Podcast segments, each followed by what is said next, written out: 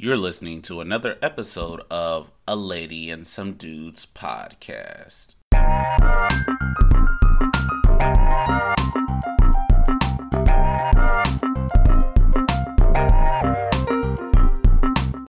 Welcome to another episode to A Lady and Some Dude. At this time, we're going to share a grateful moment. My grateful moment is just thanking God for allowing us to see a new America. I pray and my kids live to see this moment. Hello, everyone. My name is Dion. I am the lady um, of the podcast. And my grateful moment is being able to go back in the courtroom this week. Um, this was the first time in three months that I have been at work. The reason why I'm grateful for that because I stand in a position where I have power to make a positive impact and to do the right thing for our community. So that's my grateful moment. Hi, everyone. This is E. Uh, my grateful moment is the fact that, to a certain extent, uh, within my church community, we're moving to back to a semblance of normalcy. Uh, we've been going to doing all, um, going from online church to doing uh, drive-in services, and we've been able to maintain social distancing. I think people are getting more and more comfortable. So I'm grateful that um, we've been able to do that. But I'm also grateful to see the protests going on um, that are raising their voice for a just and equitable cause. What's going on, everybody? This is Kel. Um, my grateful moment this week would be um, having a conversation with one of my buddies from high school, a white gentleman, um, being able to have a productive conversation about um, viewpoint from somebody from the inner city, from black communities, uh, on views of the flag and views um, about police brutality. I think it was very productive and it was good to have a dialogue between him and a couple of his friends. And I think it was productive. So I'm thankful for that. Today, uh, ladies, some dudes, we want to thank John Salmons to come by and visit with us and to chat with us for a little bit. So John, first question is tell us a little bit about yourself to the audience. Um, well, I'm a um, husband and, and, father of four. Um, have three boys, one girl, um, all under 12. Um, so it's a uh, it's a busy house, uh, a loud house, which is which is great. Uh, you get a, annoying sometimes, but you know, it's it's definitely great. Um, the hair, you know, cheerful voices. Uh, played in the NBA for 13 years. I retired in 2015.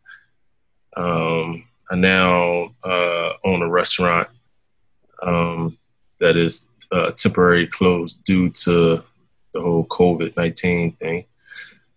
Um, um, that's about it. That's I mean that's all I am.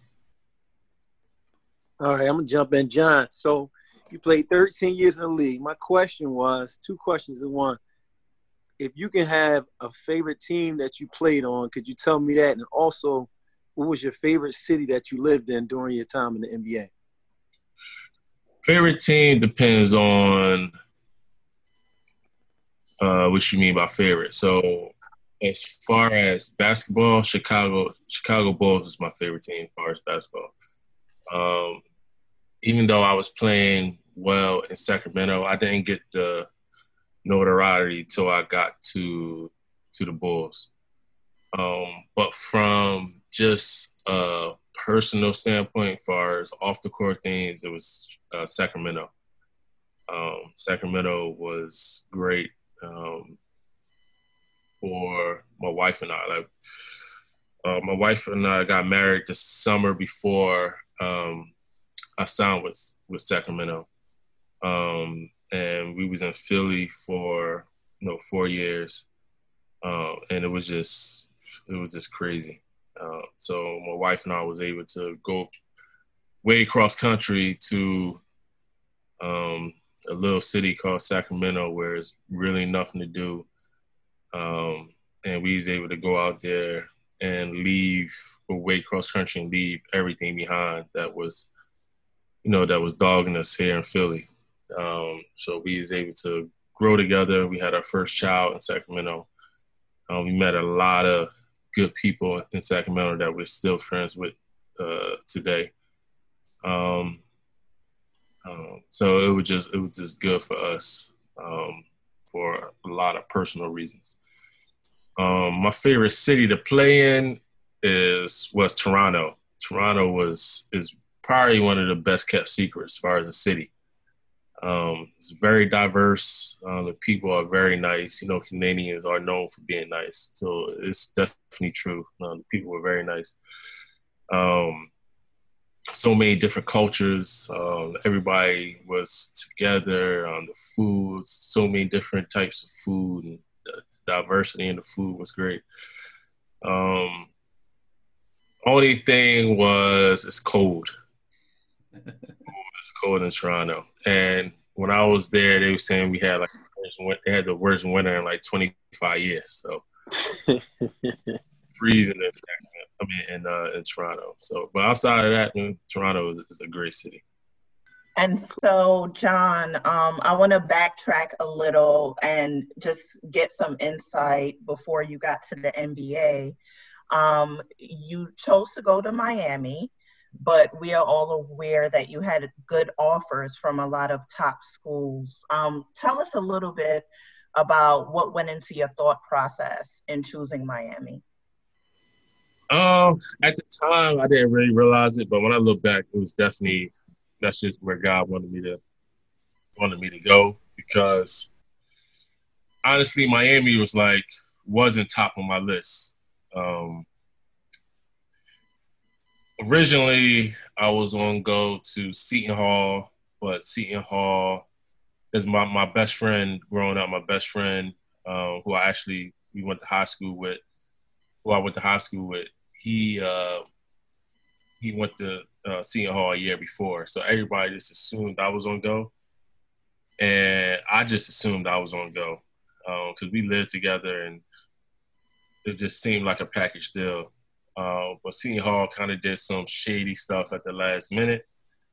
Um, so I ended up not going there, and that was a blessing because I really, honestly, I really didn't even want to go. It was just one of those things where everybody assumed I was on go, so better at the time, and I was just gonna follow suit because that's what everybody assumed I was gonna go. Um, but they did some shady stuff, so that gave me the opportunity to start to really um, focus on other schools. Um, so once all the other schools realized that I wasn't going to Seton Hall, like you said, I started getting a lot of other big offers, um, like Indiana, Kansas, um, Michigan. Um, as Connecticut. Um, at the time, Connecticut was a school that sent uh, forward to the NBA every single year. Uh, every single year, a forward was coming out of Connecticut going to the NBA. So I was a forward at the time, so that's where I wanted to go because you know my goal was to make it to the NBA. So um, I took my visit, and I ended up not liking it at Connecticut. Um, just because I feel like I wanted to enjoy college outside of basketball, and I just didn't see that happening at Connecticut. Um, my favorite school was Michigan. Growing up, I was a bit Fab Five fan. Um, I wore the number five in college because of Jalen Rose. Um, so when they started recruiting me, I almost signed without taking a visit because um, I was so hyped that they was recruiting me because you know that was my favorite school. But the the, the weekend I was supposed to uh, take my visit to Michigan, uh, the coach called me and said, you know, we having a, a snowstorm this week. Uh, why don't you, you know, wait a week and come next week to see if everything's cleared up, uh, so you're not here in the middle of that storm. So I said, all right. Uh, somehow Miami found out who wasn't really it was on my list but wasn't really on my radar. And the coach was like, "Yeah, I heard you wasn't going to my uh, Michigan this week. I mean, you might as well come down to Miami and take a visit. It's no snowstorms down here." So I ended up going to Miami and never made it to Michigan. kind of signed uh, not well verbally committed at the airport. my way back home. So, um, and that was all she wrote from there. Okay, that's uh, that's um, interesting perspective to think about all the factors that go into making a decision about where you're going to go play, right? Uh, so, talk to me a little bit about talk to me a little bit about the draft process. You you finished Miami. You you did everything you need to do. You prove yourself as a player. And I, I remember when you got drafted uh, and got traded to the Sixers. Uh, but talk to me a little bit about, about what that experience was when you no longer have the decision where you go, but now you're being decided. Your destiny is being decided for you. Yeah, it was uh, it's a little nerve wracking, um, just because I was like one of those. So I wasn't. It. I was. I was. I was pretty sure I was going to get drafted, um, but I was a borderline. I can go anywhere from lottery to the second round. So a lot of people had me all over the board. Um, one of the high, I remember on on draft day, uh, I went to the barbershop and they had the paper and they had me as going as high as eight. Um, so I didn't really know where I was gonna where I was gonna fit in because it was also people saying uh, I was a second rounder. So I, I just I didn't really know. Um, after after um, the season was over, you know, you go to like pre-draft camps um, where you know you kind of prove yourself against a lot of the top players um, in, in the in the country. Um, so I went to two different camps uh, after the season was over. Um, you go through uh, uh, an, an, interview process with, with, agents. So you got to find an agent. Um, that was a little nerve wracking because it was, you know, it's hard to just, you know, trust a stranger with your career. Uh, you don't know if they have your best interests at heart or they just, you know, trying to get paid. Um, so you have to go to that process. Uh, and then you go through individual, then you go through workouts with the different teams. Um, you work out with anywhere from yourself and just yourself to about four people um, with different teams. So I worked out for 12 different teams, um, just trying to, you know, um, prove myself to these teams. Um, I actually had a, a, a workout. I, I, worked out with the Hawks on draft day. Um, so that morning I had a workout with the Hawks. Um, I worked out against. It was just me and a, and a guy named uh, Smush Parker. Um, it was just us two working out. We pretty much did some drills. We played one on one. That was about it. And then I flew home, went to the barbershop, um, invited some of my close friends over. Um, watched the draft that night. Um, and I, I, got drafted 26. So like I said, I worked out for 12 different teams, and a lot of the teams that I worked out with uh, made their picks already. So I'm like, wow, like all these teams that, you know, said that they, they might draft me, they all made their picks. So I'm like, wow, I don't, I know what I'm gonna do now. Like, I'm, I'm, I'm gonna go in the second round. And the, the difference between the first round and the second round is the first round is a guaranteed contract, and the second round you still have to make the team.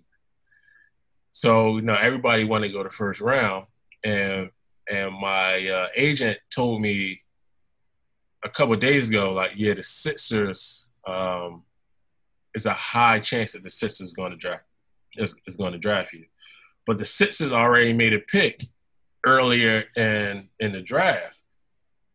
So I'm like, wow, like what's going on? So come to find out that pick that the Sixers made was actually a pick for, for uh, for Golden State because uh, they made a trade, and they also made a trade with San Antonio. So San Antonio act, actually drafted me um, number 26, but it was actually for the Sixers. So when I got drafted by San Antonio, I was happy because I went, I got drafted, I went in the first round, but I didn't even work out for San Antonio. So it was kind of a surprise. And then a little while later, you know, the Sixers they called me and they told me they made the trade, and it was like surreal. It was like it was like almost a dream come true because you know growing up from Philly, I always wanted to play for the Sixers. Barkley was like one of my favorite players growing up, so it was crazy and it was super convenient just to be home. Wow. So my question is, after you was drafted by the 76ers and you said that was one of your favorite teams, so it seems like that was team you was that the team you want really want to be drafted to, to and that your favorite team? Uh, I wanted to be drafted. To, I wanted to be drafted to Atlanta Oh. uh, because uh, my last two years in college I played point guard and Atlanta didn't have a point guard at the time, uh, so I felt like I could come right to Atlanta and um, and start at the point. Um, but uh, one of those days looking back, I'm glad that didn't happen either. John, a lot of people don't know about your spiritual side. I mean, some, some do, but many probably that's listening don't. Um, I know you personally, so I know you're a Christian. So the question is, how is it? How is life um, as a Christian day to day in the NBA? Give can you give us a little insight on that? Um, it could be it could be tempting, um, because that lifestyle is very um, the NBA lifestyle is typically not a Christian lifestyle. Uh, it's the very opposite. Um, from just um, everything that's involved, um, from you know uh, girls to partying to whatever you want, you got access to. Um, so for me, um, early on, being from Philly, um, knowing everything about Philly, knowing where to go, knowing all the different clubs, knowing everything about Philly, um, I was highly tempted. And early on, I came, I came, I fell to those temptations. Um, because to be honest, those things, I mean, it's fun. Like it's a fun lifestyle. Um, and at a 22, as a 22 year old, even though I was a Christian, I, um, I wanted to live that lifestyle. Um, uh, but it took me about, took me about two years to realize like I'm tripping. Like I gotta like I'm I'm a Christian first, uh, before all the money, before all the temptation, for all that stuff, and just the uh, the guilt I couldn't I couldn't deal with, and I know that guilt was coming from Satan, but it was like it, I, I couldn't I just I couldn't I couldn't deal with it. Um, so I ended all that, and I committed to my faith. I committed to Christ. Um, and I just stopped putting myself in those positions. Um, I wouldn't go out anymore. Uh, I wouldn't hang with certain people um, unless it was, you know, something simple like going going to eat or something like that. Um, and I just kind of, you know, I just stopped putting myself in those situations because I knew I couldn't handle it. So from there on, I was uh, I was pretty much good. It, got, it became a lot easier, just not just not putting myself in those situations. That's that's great. Um, keep in line with this idea of Christianity. Um, the Bible says that a prophet has no honor in his own home. Can you tell us what your experience was playing for the hometown team, the 76ers? You know, um, I lived that that that that scripture when I was a Philly, uh, and I kept that close to my heart because that's exactly what it was. It was it was a tough four years. I can't even like people. And the, the, the thing about it, you know, I got drafted. I was home playing for you know my hometown team. Like I said, it's a dream come true. And that's all people saw. Like all people saw was that. Like you in the NBA, you playing for the Sixers, making all this money. Like how can you be uh down? Like how can you be depressed. Like, what, like what's going on? Like, and it, it was probably the worst four years of my life. Um, it was it was a tough, tough four years. Um, I wasn't playing great. I wasn't playing a lot, and then when I was playing, I wasn't playing great. I got killed by the media. I got killed by fans. I got booed by fans. Um, and you know, all my family is here. Um, so people talking crazy to my family. Um, it, it, was just a bad, bad. It was just a, a crazy situation. Um, but one thing it did, one thing God used in that situation, it, it grew me up quick.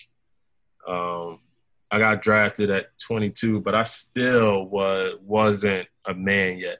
Um, and coming out of that, like I, I, was a man coming out of that because I had to grow up fast. Um, that's what allowed me to uh, get married, be a, become a husband. Um, it allowed me to, to become a father. Um, it allowed me to become a leader um, on other teams after I left Philadelphia. Um, so I kind of got baptized in the fire because it was it was a it was a crazy time in Philly. So I look back and as much as I wouldn't want to go to that that um, that situation again, I wouldn't take it back because it helped me become who I am today. Um, so I, I wouldn't I wouldn't take it back for nothing. I think you really thinking about what you're you're saying. Thinking about the previous question, you came to Philly, and I think in a difficult time, right? Because uh, you got drafted 2002, which comes right after uh, the Sixers uh, have been in the finals, um, and they had drafted Speedy Claxton, uh, I think in 01. Uh, he didn't play that year, and so uh, you come into a tough situation in which the roster they had to shed a lot of players that were on the championship roster because they had mortgage contracts to get Dikembe Mutombo in there. Uh, but what was it like, you know, when you think about basketball play, you think, well, you just play basketball, but obviously there are systems and things of that nature.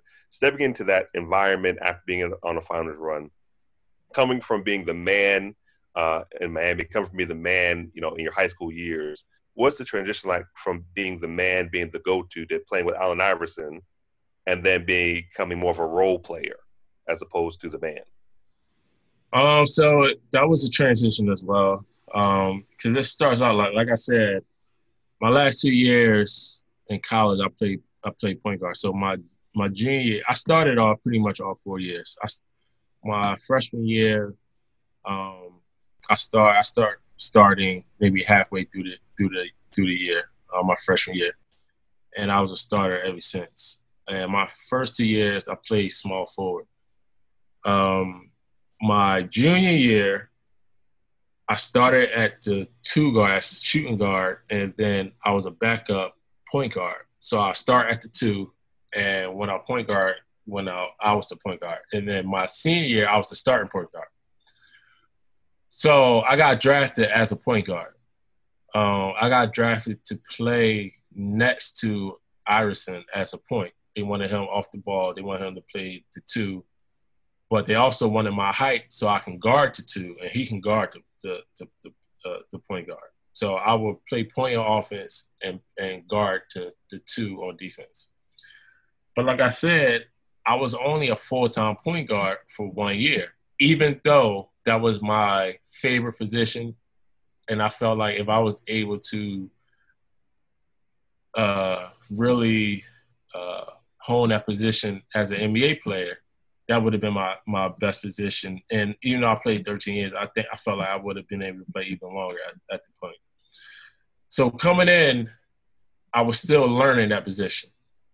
Um, and and the coach I had was Larry Brown, and Larry Brown don't like rookies. He loved rookies, but he don't like playing rookies. Like he loved rookies because he loved he loved coaching.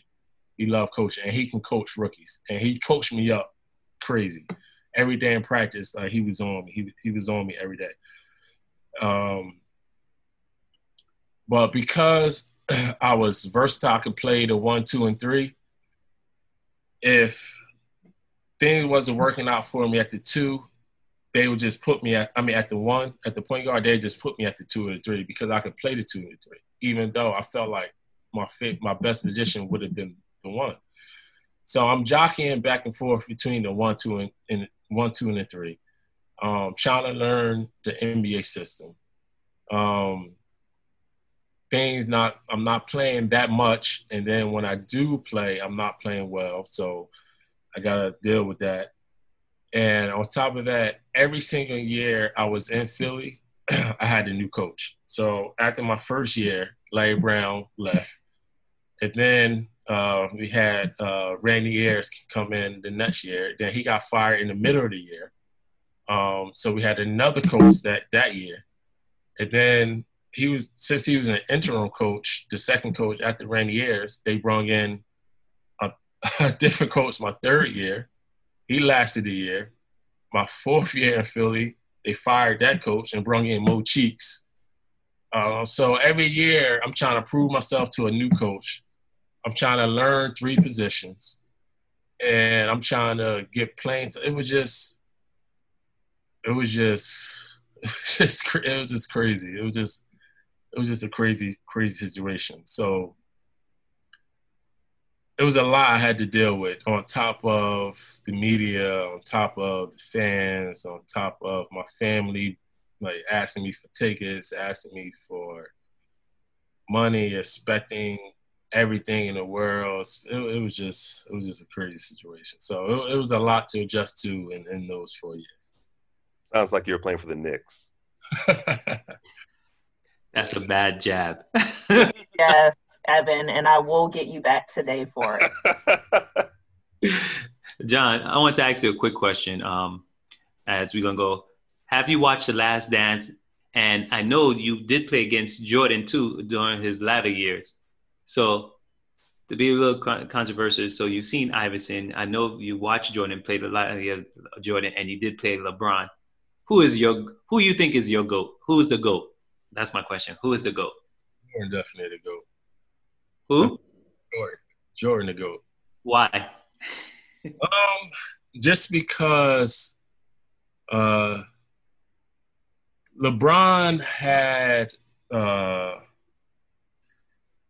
he had uh, things that happened to him in his career that kind of, for me, um, he it's it's hard for him to, to come back from to to take the goat status.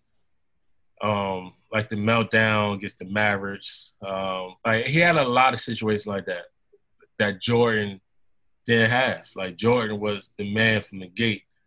Like this is my NBA, this is my team, this is my NBA, and I'm taking it by storm. Like I'm not having I'm not having any meltdowns. Like at the end of the game,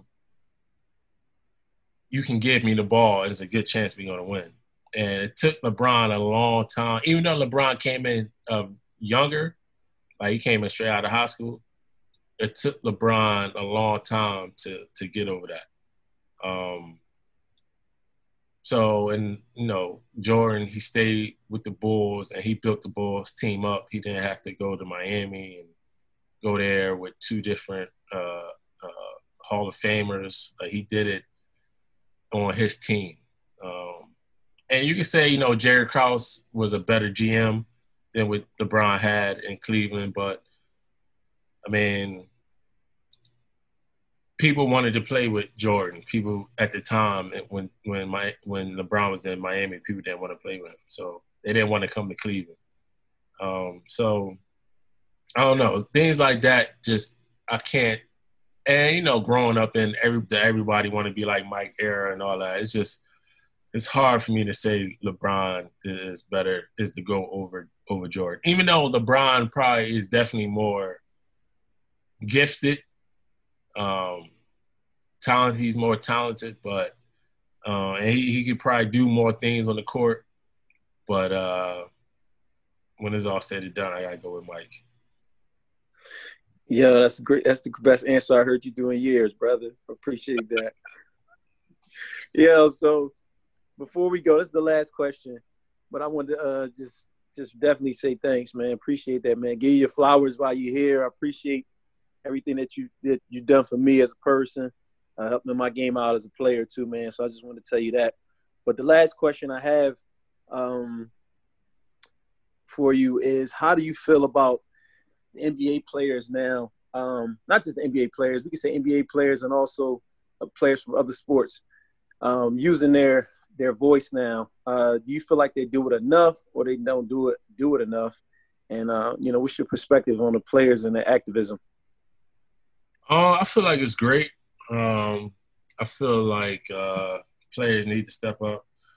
Um, at the same time, I don't. I don't want. Um, at the same time, I don't want. I don't want players stepping up just because they think it's the right thing to do. Um, if you don't have the right things to say, um, I would rather you back one of our leaders um, than if you don't know the if you don't have the right words to say, then you come out and speak and you sound crazy. Um, yeah. So I, I, think we def I think uh, it is a place for athletes to step up. Um, I think we need it. Um, but just I just want athletes to make sure that they know what they're speaking on and not just speaking just to speak, just to you know, so they look good or anything like that. Got you. A lot of them feel kind of pressured into it. A lot of times, I see what you're saying. A lot of times they speak, they speak without being knowledgeable of situations, and they they speak. A lot of times they got to pull back on the things that they said before. Now, um, you being, you know, we, we both from Philly. Um, any thoughts on Kobe and what did Kobe mean uh, to you as a player? And because I, I, think I think you all played you played against Kobe, right? Yeah, yeah, since high school. Yeah, in high school, right. Um, situation is still unbelievable. It's still, I still, it's still hard to believe that, you know, he passed like that. Um, right. He passed in that fashion. Like, it's still still unbelievable. Uh, I mean, he's. I mean, he always been. You know, he's always been a great player. Like the things you see him do in the NBA, you know, that's what he was doing to us in high school. Um, I mean, he was great from the first um, I saw him play to the last day I saw him play. Um, and you know the thing about Kobe, you know, you know, Kel, you you know here in Philly, you know how you know it's a it's a very it's very much a um, you know um, crabs in a barrel type um, mindset here. You know, he everybody was hating on him. And, you know, I was I remember I was one of them. I was like, you know, he's great and all that, but he's not NBA. Like when he was going straight to the NBA, I was like, he's not NBA ready. Like he he he great, but he not. Mm-hmm. He proved all of us wrong. Um, he was uh, he was a great player, um, and it's just sad to see him pass tragically like that. I mean, it was man, that was that was awful. Yeah. So, John, Anything else you want to highlight and what you up to, been up to? Uh, well, I have a restaurant in Cherry Hill Mall. Um, it's called Stonefire Pizza. Um, we are uh, connected to uh, Bahama Breeze, um, right next to uh, Season 52. Uh, we temporarily closed right now, but um, Jersey is um, starting on June 15th. They starting to loosen up some restrictions, so I'm in the process of starting to, you know, open back up. So uh, that's pretty much all I've been up to, just, you know, dealing with that. All right, cool. Cool. So we want to thank you. Um, you're welcome to stay. I'll stay. Cool. Great. all right. So let's go on to our next transition, uh, ladies, some dudes. Let's talk about the NBA. The NBA is back. And we know the new format. They only invited 22 teams. Sadly, the Knicks is not one of them. So, first question, first question we'll go to is Calvin, and um, I'm gonna ask you, Calvin, tell me about the format, and what do you agree or disagree? So yeah, so the format I think it's I think it was um, 13 teams from the West Coast, nine teams from the East Coast. Um, I thought the format was was pretty good because um, the teams that actually had a chance to be in be in the playoffs on the West Coast team on the West Coast side still have a chance uh, to make it. So I think that was good. I think that was fair, and I think that was what kind of Damian Lillard was trying to lead to. So I, I agree with the format as far as that. Um, another thing is I like it because a lot of players, especially the Sixers players, uh, they were had a chance to recover. Um, ben Simmons, so we need we definitely would need him going into this playoff push. So you know, as far as the format though, I think it was I think they got it right this time. John, how about you? What are you thinking? Uh, I think it was cool. Uh, I was all I was for just bringing all the teams back, um, and playing enough games where every team can fulfill the TV contracts. Um, so I think you have to you have to play 70 games, um, at least 70 games to fulfill your TV contract. So um, I was uh, I wanted all the teams to come back just so they can fulfill those TV contracts because that's that's more money for the players. Um, but the way they did it, I mean, they was trying to limit as you know how many people that is actually on on the the, the campus. So I, I, understand why they did the 22 teams. Um, the play-in game was cool. I think. I mean, under the circumstances, I think they did a, a good job. Dion, what are you thinking? Um, I I think the format is fine. Um, I like that 13 teams came out of the West. As you guys know, that was one of the biggest things that you know I was harping on on this show about fairness. If the NBA decided to go back into the playoffs. Um, so I think the format is fine. I created a format in my mind that I thought would have been a little more effective. Um, but ultimately, it accomplishes, you know, what the NBA wanted to accomplish. But my format was to have the top 24 teams in the NBA come back. So leaving off the last six teams, um, disregard conferences, right? So we're not talking about Eastern, Western. We're talking about one through 24 from the top. The top eight seeded teams would have a bye for the first series, and the remaining 16 teams would play against each other in like a five game format, right?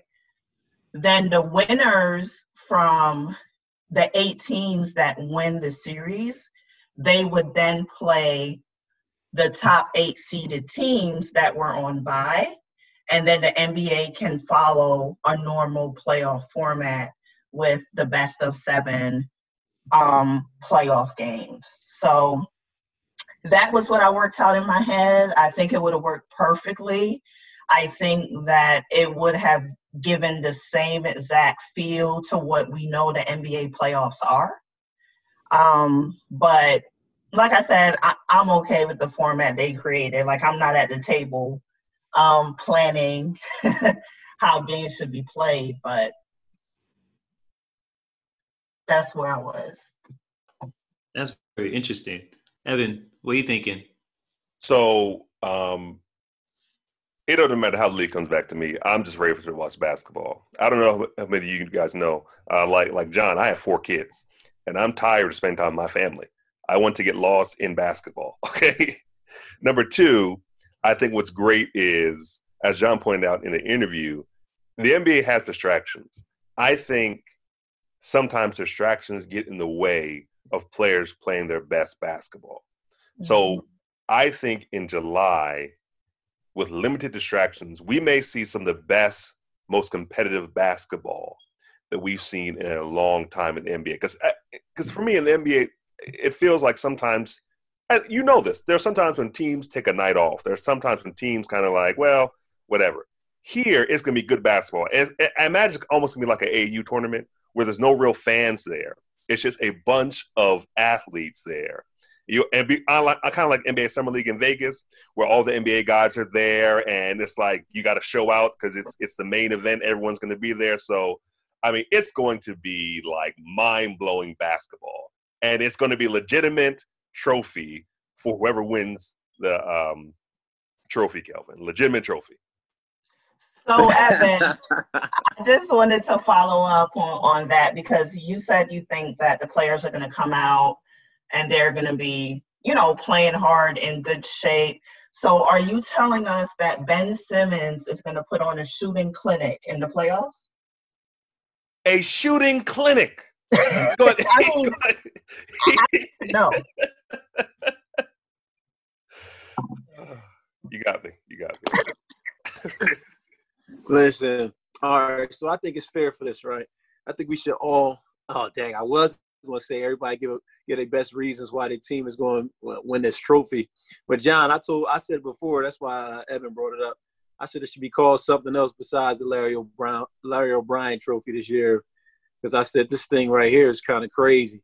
So um, I think though, I think the Sixers have a legitimate shot of winning this year. Um, here's my re- hey hey hey. I, I can still see you laughing. Here's my reason. What'd you say? And the whole thing. Yeah, yeah. I think they got a legitimate shot. I think they got.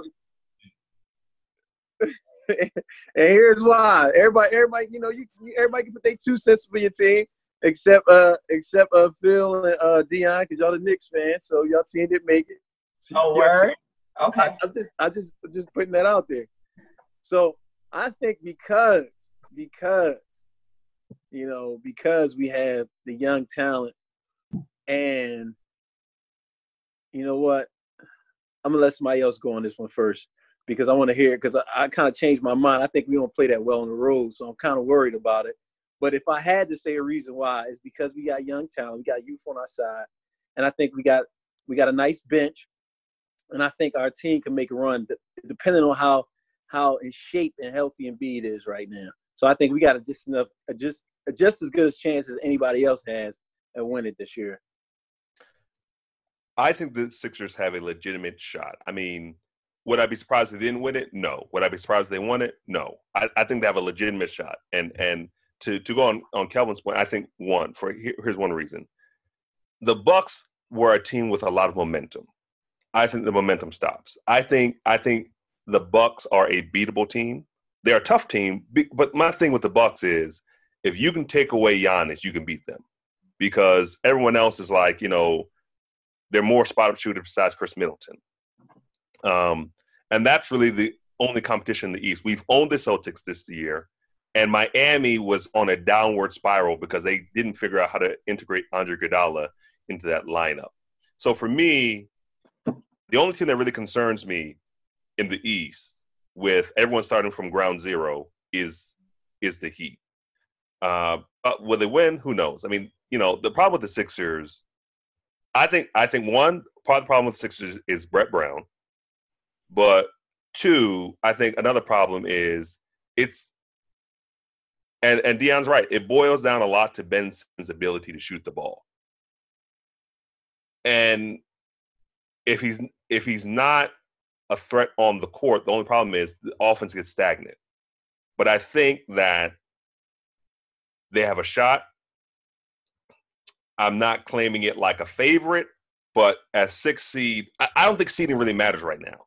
Only on the basis of there's no home court advantage. So we're just it's it's it's it's mano a mano. Who has enough to get it done?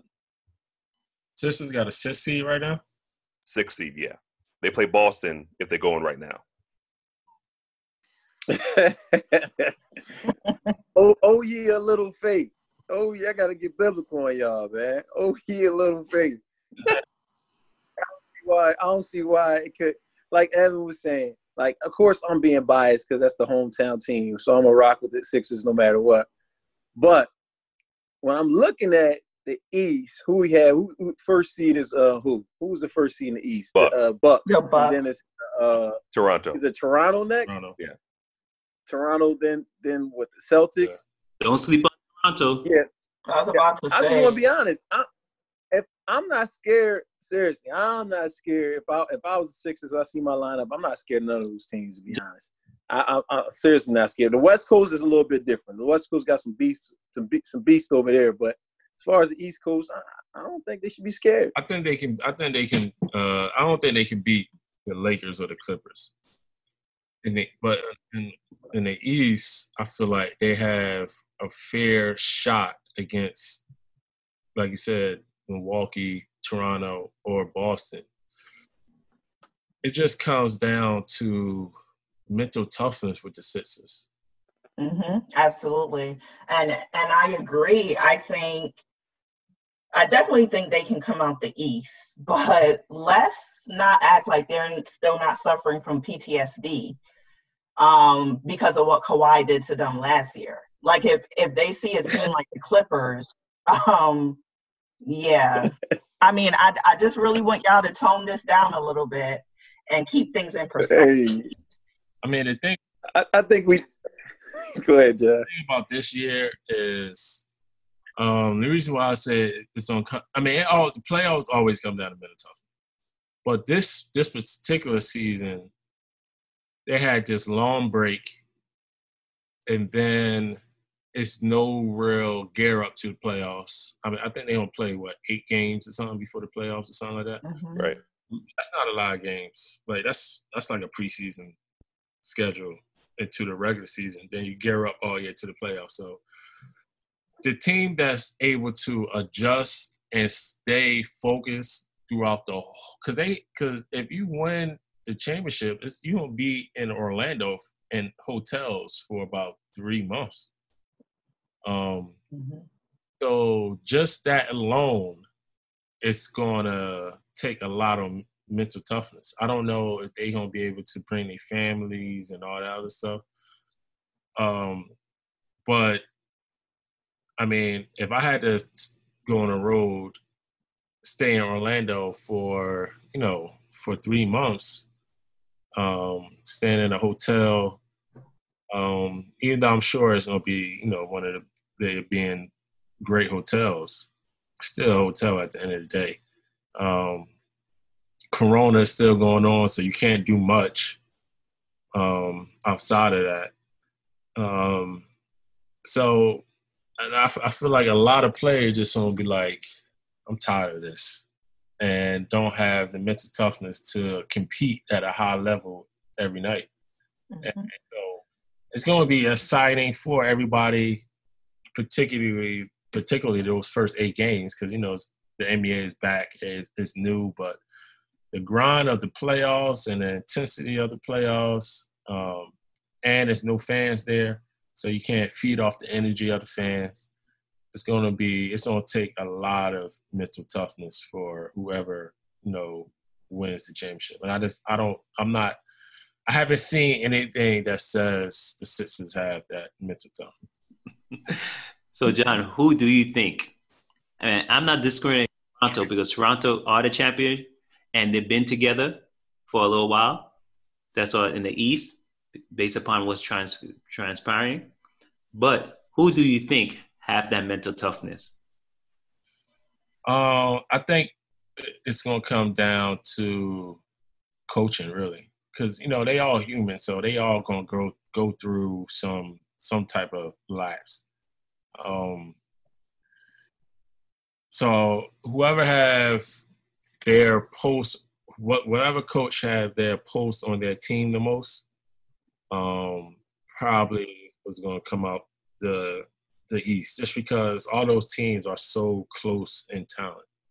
Um, none of those teams are that much better than any of the other teams in the East. Besides, I mean, Milwaukee. I mean, uh, yeah, Milwaukee's records say they are, but when you just look at the roster and compare rosters, you can make an argument for you know the other teams in the East. But Milwaukee just plays together the best right now. Um, and so I would have to pick them as the favorite to come out.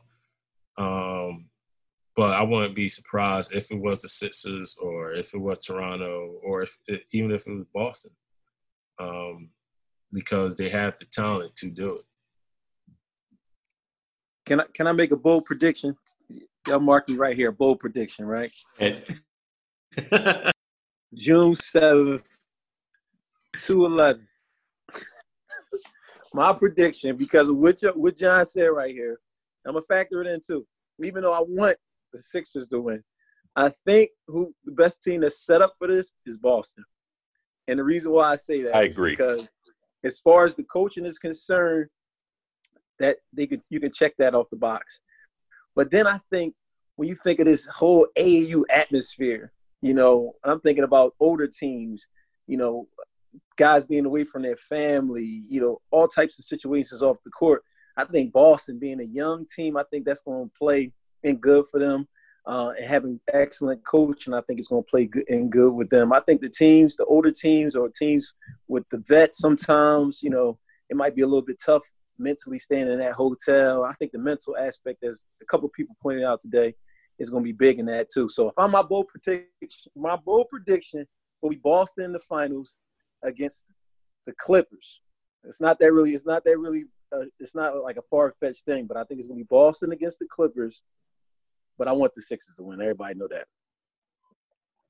I mean, I want the Sixers to win too, but I, I mean, I don't know. You know, you know what's gonna happen. John, I, I have, John, I have a question. you. Y'all know. and you you may not be able to Stop answer it, and it's fine if you can't if you can't answer it. From my perspective as a fan, and and someone who kind of have a I don't I don't understand the game at the level obviously as, as those who played at the highest level, but to me, I listened to Jimmy Butler's interview he did on JJ Redick's podcast about the issue with the Sixers. He didn't know who was in charge. I think that Brett Brown is really a big part of the problem. I don't think he holds the players accountable enough. There's no reason why Embiid, as good as he is, should be coming back out of shape and feel comfortable doing that. And, and there's no reason why he should say publicly to the media that I want Ben to take a, a three pointer game, one three pointer game, and Ben says, I'm not doing that. Go ahead. Go ahead. You finish. So I guess my question is, do you think, and, and like I say, it may, it may, it may not be in your best interest to answer the question. That's fine if you don't want to.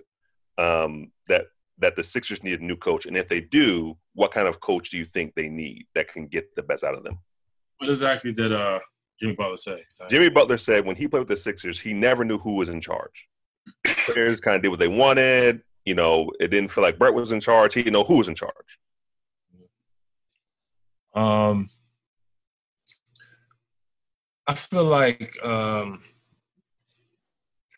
I was never I was never a player that needed um, a whole bunch of direction. I feel like players um, should be accountable to themselves because you know we're all getting paid a whole lot of money to play basketball, and I feel like um, I feel like it's up to the players. I, I feel like coaches can't they can't sh- make you shoot a shot that you're not willing to take. Um, they can't make you come in shape um, if you're if you're not willing to put the work in. Um, all they can do is put you in the best positions to allow you to do that, but it's still up to the players to ulti- ultimately perform. Um, nobody cared that you know I had all those different coaches. Like they just wanted me to perform. Um, I had to overcome all that. So I don't know um, about the issues in Sixers locker room. Um, what I hear about Brett Brown is he's a great person, and I feel like I prefer. I would prefer a good person than as a coach than a good coach and a bad person. So I, I, I've I've had that. I've had some just bad coaches as just them being bad as just people. Um, and I, I feel like uh, I feel like a, a coach that's a good person. I feel like your team will feed off of that, and they will want to perform just for that coach because they respect him as a person. Um, some of the greatest, some of the good coaches, um, uh, a lot of good coaches bounce around a lot, even though they're good coaches, because players just can't take them after a while. So that organization just need a new look, just because players can't take them, um, and that's the real thing. So I don't know. I don't know. I'm not. I um, uh, comment on what Jimmy Butler really said about who, who's in charge over there. Everyone, one statement. Who's going to win the championship this year? Just one team. No explanation. One question. So we're going to ask. We're going to ask Calvin, John, Evans, then Dion. Just make the team name and that's it. We're not. Clippers. Clippers. All right. John. Clippers. All right. Evan. Celtics. Dion. The Los Angeles Clippers. And for myself, I don't care because the Knicks are out of it. don't worry, Phil. We, we got it next year. Don't worry. Don't worry. I've been saying that for 43 years. So let's transition. So a statement was made by Drew Brees about how he felt about a question was asked him, and then he made a statement how he felt about kneeling, but he took it to a different direction. He took it about he took it to his his parents and his grandparents in the military and what the flag made to him, sidestepping or totally missing the true statement about kneeling. Then he backtracked his statement, and then he eh, was educated about racism in America for those of color, mainly African Americans. Then the president made a statement that he shouldn't stay, stated those comments. And he went right back at the president and stated, it's not about the flag, it's about racism in America. Evan, I'm gonna ask you the first question. What's your thoughts about this whole situation that's occurring? Well, I think what I would say is that oftentimes what happens in these conversations is deflection politics. People deflect to something else as opposed to looking at the real issue. We look at what happened with Colin Kaepernick. Um, people made it about him kneeling and moved it away and made it about the flag and moved away from it being about the issues of black people being killed in America uh, at a disproportionate rate. Even if white people take a greater percentage uh, of those who die, black people are still overrepresented 13% of the US population, but 27% of those who die uh, in, uh, by police. Um, in addition to that, I think America has ultimately always tried to preserve a image of itself that is inaccurate to its actual history. You know, we don't want to talk about the reality of slavery, and when we do, we try to make it nice and clean and sanitary. Uh, we don't want to talk about uh, war crimes or or or what we've done to foreign nations in terms of when we come come for occupation. We make it about a holy war. We make it about us being right, and we move away from what we're really doing. And so, um, for Drew Brees, there are a lot of white people, even those who made statements, who probably view the world through the same way he does. But now it's a popular thing to, or it's the acceptable thing to talk about systemic racism. Dion, what's your thoughts? Um, my thoughts are Drew Brees meant what he said the first time, um, which for him was about a dishonor to the flag. What is so problematic to me is that this whole issue with Kaepernick and the NFL and kneeling, um, this has been going on now for approximately three years. And you cannot convince me that Drew's head is is stuck so far beneath the sand that he did not know that the issue and then to publicly come out and make these statements um, without acknowledging um, the true essence, as Evan mentioned, the true essence of the issue is disingenuous at best. What is offensive to me is the people in New Orleans, the Black people in New Orleans, love, revere, and respect Drew Brees. And he's aware of that. And instead of using his platform in a way to encourage, uplift, um, he used it in a manner that it, it it it almost felt like a bullet like how dare you?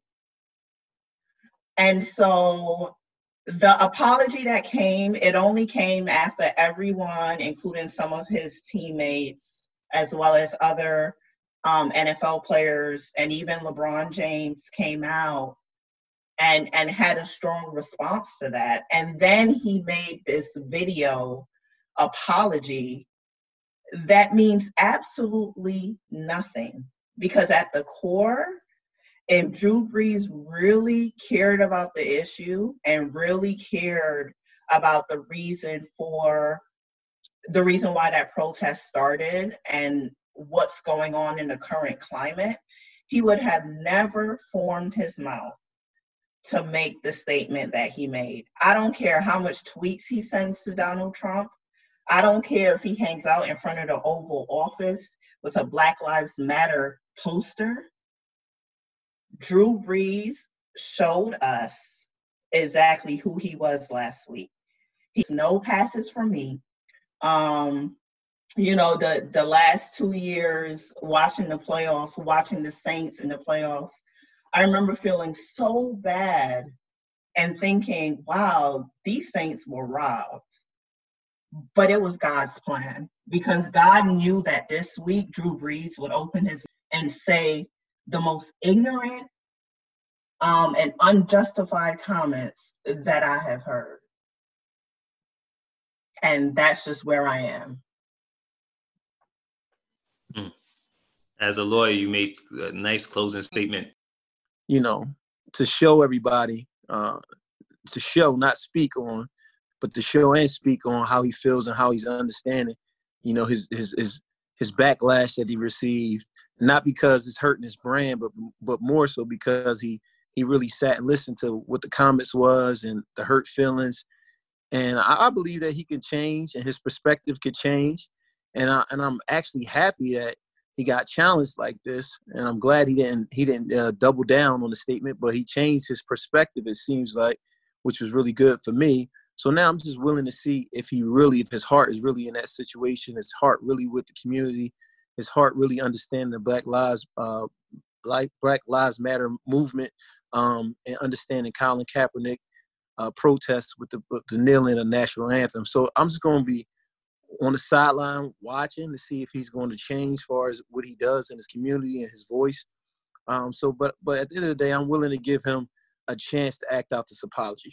John, would you like to give us some insight on how you feel? I feel like uh, I don't really care about Drew Brees at all.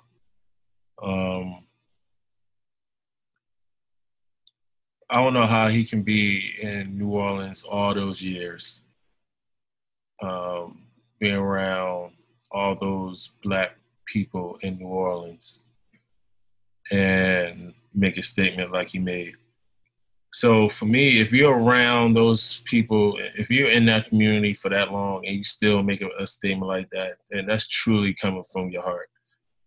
And and because you were forced because of backlash to make a, a, an apology. And um, now you are trying to you know help the cause or whatever. Like if you're gonna now that you want to try to use your platform to help okay help. But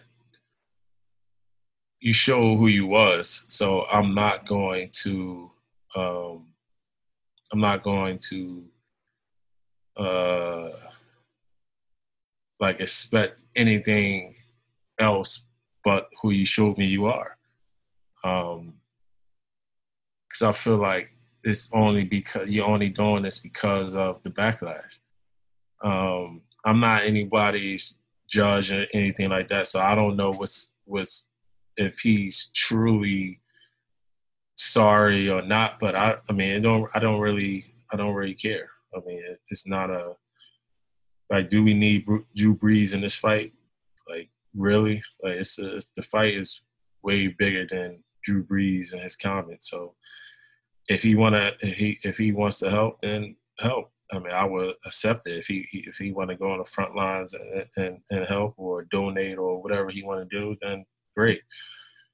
But he showed where his heart is because I don't I don't see how you can make that statement when you're in that city for that long around those black people, all those black people that's supporting you all these years.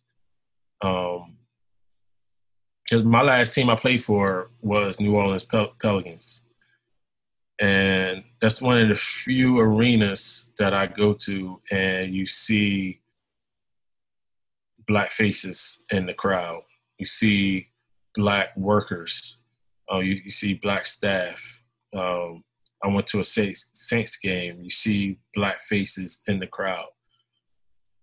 Most arenas you go to, it, the games are so expensive that you know black people are priced out. They can't even afford to come. Um, not alone with their family. Uh, it's hard to get one ticket, but with your family and food and parking and all that, it's an expensive outing. And for him to, for him to in that city all that time and see those black faces in those stand in the stands, um, supporting him all these years, um, it's hard for me to, you know, to care about what he does now. One that, like Cal, I, I mean, I would, I will uh, accept this apology, but I'm, I, am i am not, um, like I'm not, like I said, looking to see what he what he does next, like because I, I don't really care. I agree. We, some sometimes your actions will prove everything, and I do believe he said what on his heart. But you know, the final judgment will be between him and God. But we have to continue to move forward and see how ally, allies, and hopefully we get to the state where, you know, I know I find myself um, wondering. Y'all heard me driving from a cop earlier to this to this interview I was wondering if the cop is going to pull me over. Is, is he slowing down purpose so I will hit him behind? And I hope through this, a change will come for our children. You know, our children will have a, a, a better life. And we've been asking for this for over 400 years. So on that note, anyone have any final statement?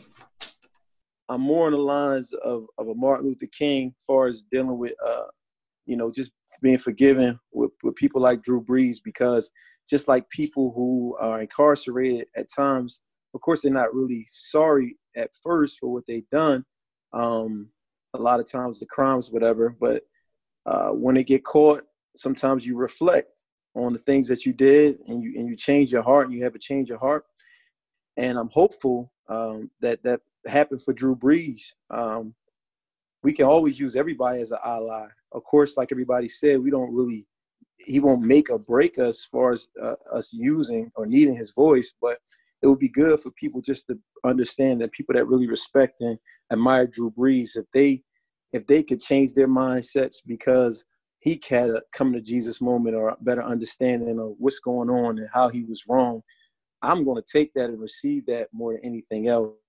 So you know, um, like everybody else, I was I was pretty much I was very angry at the statement that he made, but I'm willing like anybody else, um, how we should be anyway, to be forgiven and allow people to uh, to have a uh, have room to change and make those necessary changes for themselves and for their families. Um, I just wanted to add something to that, and and and I think you're right. I am not a believer that a person is not subject to change or shift their perspective um, due to events. I think for me, and what just hurts me about this conversation is that I think Black people as a whole, we give so many people grace. Like people can say things, people can do things, and we are always so quick to say, you know what, you didn't mean that. And on the same token, we get no grace in any aspects of our lives. You know what I mean? So, um, just for our listeners, you know, I knew I probably came off spirited and passionate, but I'm like, we have to hold everybody to the same fire that they hold us to, right? Because I'm I'm trying to think in reverse. Like if this situation was reversed and it was a black athlete um, making some form of disparaging or you know uninformed comments about you know um, against the white community or against an initiative or a purpose of theirs i i doubt that people would be in a conversation saying you know what? He came and apologized. Let's just move forward. I think his actions will speak if there are actions because i'm so used to hearing these public apologies on television from you know stars people in power, etc. And then years go by and there has been nothing to account for the apology. Like it, it's almost like a publicity stunt. And so for me, I just I just want us to hold people to the same exact standard that they hold us to. Um and so but Calvin, I do agree like I would never have the position that, you know, once a person displays certain characteristics, they can't change.